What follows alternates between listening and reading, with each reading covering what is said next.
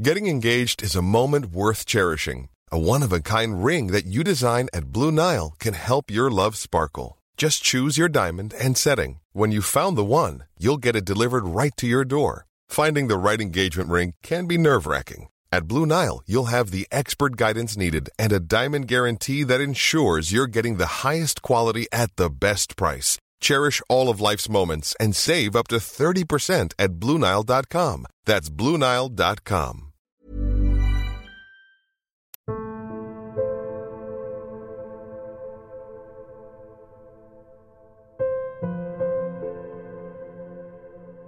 My sisters in law, Sharon and Paula, who have come from Australia and New Zealand to Singapore, join me in dressing Victoria, their much loved niece, for her public display at the funeral.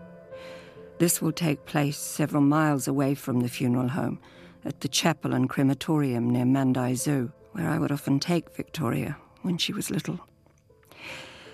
We have chosen a bright melon orange asymmetrical skirt from Cotton On. Victoria wore the skirt when the family got together on Christmas Day at Paula and her husband Jim's holiday cottage in central Otago. Jim took a photo of us with Victoria in centre spot, her vivid skirt a flag of youth and hope.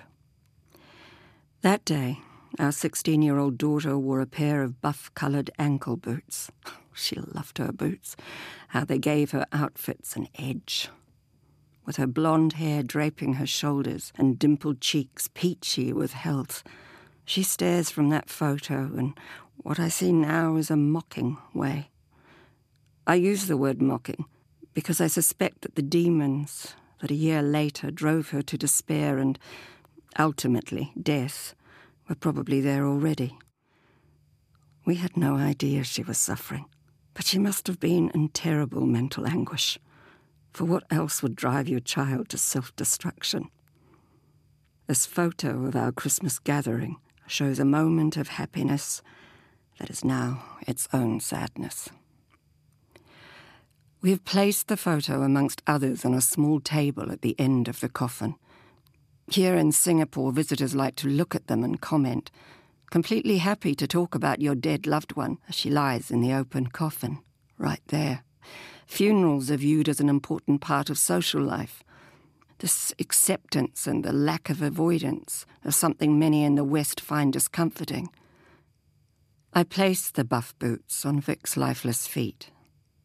She had painted her toenails an aqua blue the week before, a colour I thought strange at the time.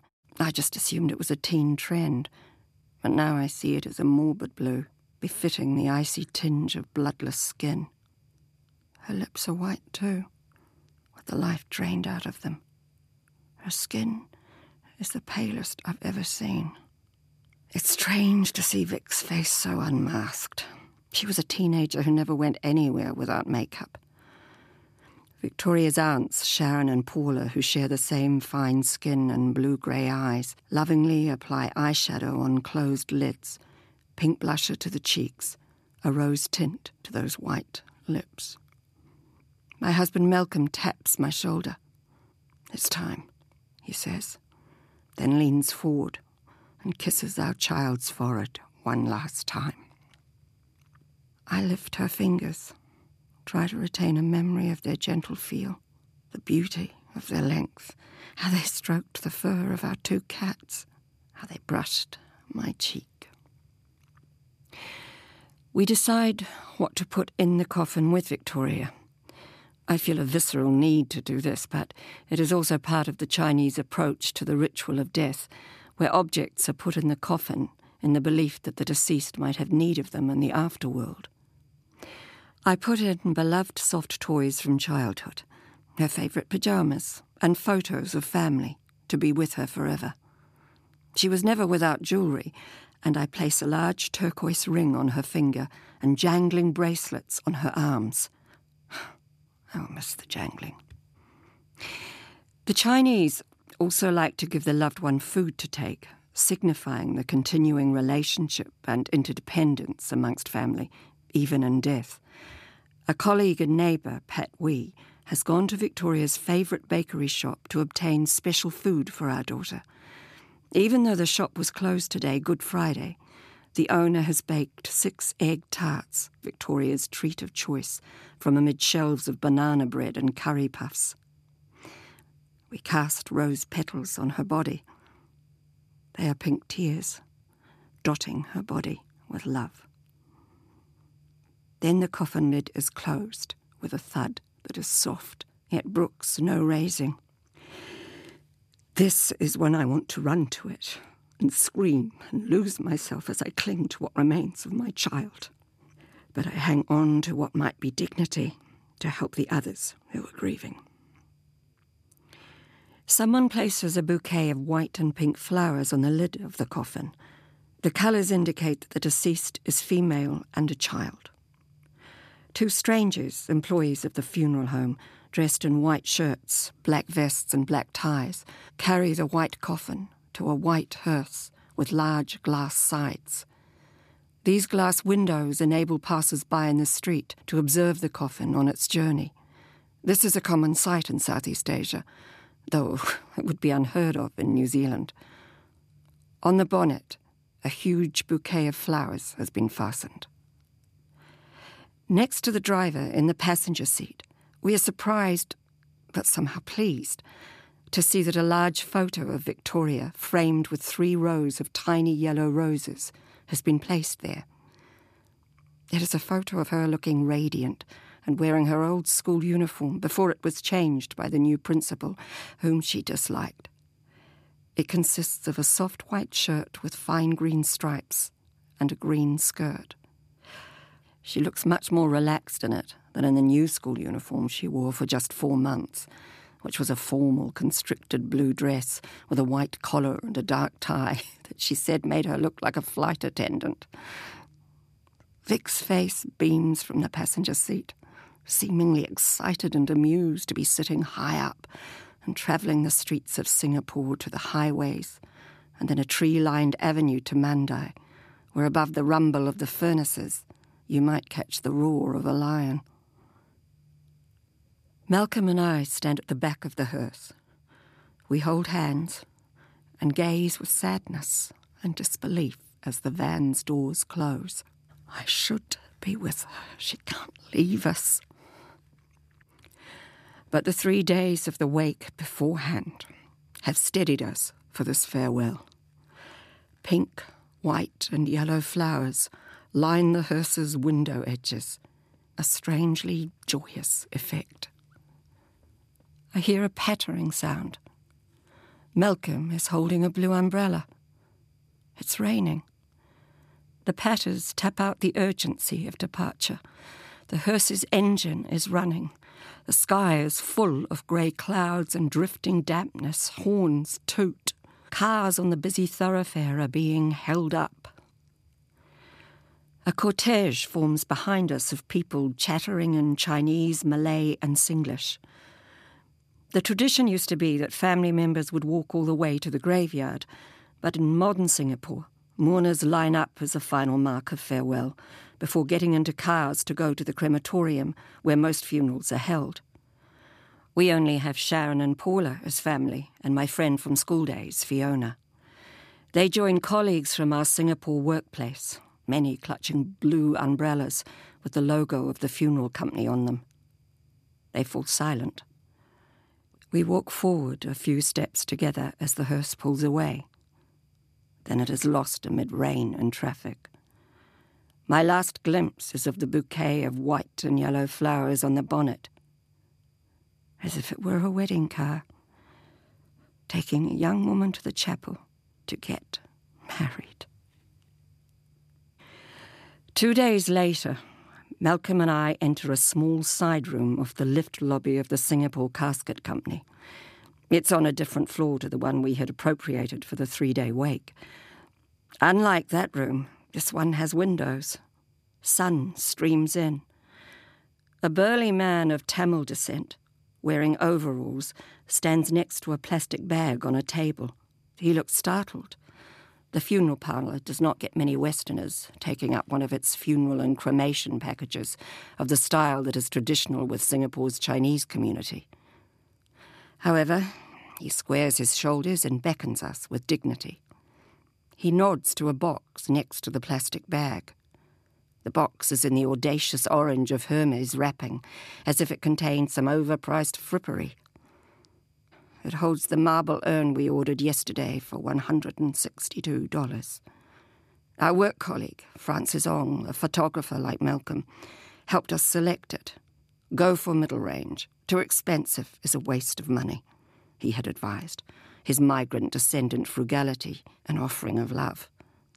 We, innocents at this business, were grateful. The cremation package we purchased included the category Ash Collection. The man in overalls is a worker from the cremation centre where the funeral was held. We realise this now, observing his practice proficiency. He removes the urn from the box and places it next to the plastic bag. I notice that the bag sits with a certain formality on a raised plate with absurdly fiddly silver legs. The formality and the fiddliness remind me of Grandma Sheila's chintz sofa in her living room in Oamaru. We are handed metal tongs. Why would you need tongs for ashes? A rustle as the bag is opened, and then a rattle. I prepare for a choking swirl or perhaps a, a, floating essence that rises to dance in the sunlight. Instead, there are chunks of bones. We should have ticked grinding in the cremation package list. I told you, we are new to this business. For Malcolm, it is yet another cruelty. He falls into a chair, he buries his head and sobs, No, no, no. The cremation worker glances awkwardly from sobbing man to smiling woman. Yes, I am smiling. Because these remains so clearly her. I reach into the bag to examine this gift. The man opens it wider for me to access. He smiles tentatively, reverently. I pull out the bones of a complete index finger. The day before dressing her for her last journey, I had placed a huge glittering ring on it. The cheap keepsake my seventeen year old so adored has protected her finger from the fierceness of the fire. From my purse, I pull out a yellow gold ring. I bought it for her when she was a toddler for good luck. Something told me to bring it today. I gently slip it over those three small, curved, fine bones that even now form a point. My husband is white faced as he sees me delve into the bones with my own fingers, caressing the curves and twists. A knot of spinal column, a tiny bit of a pelvis that will never bear children. Toes whose nails had been painted corpse blue. Today, all pieces of her are purest white, tinged with the pink of the tropical sunsets that she loved. Yet after the blast heat, they could be the fossil of an ancient creature, not the bones of someone alive just six days ago.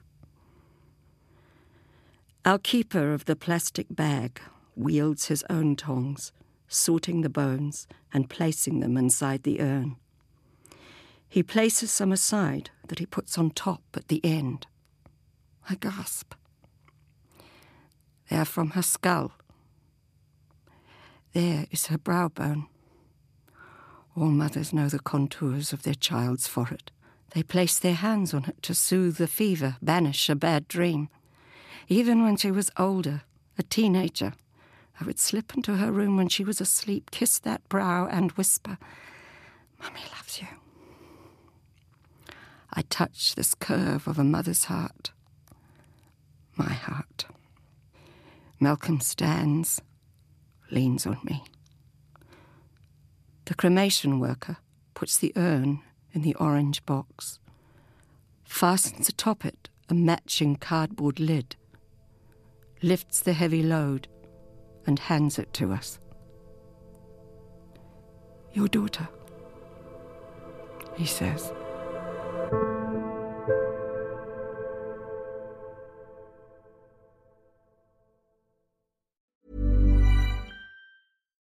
Botox Cosmetic, onabotulinumtoxinA, FDA approved for over 20 years. So, talk to your specialist to see if Botox Cosmetic is right for you. For full prescribing information, including boxed warning, visit BotoxCosmetic.com or call 877-351-0300. Remember to ask for Botox Cosmetic by name. To see for yourself and learn more, visit BotoxCosmetic.com. That's BotoxCosmetic.com.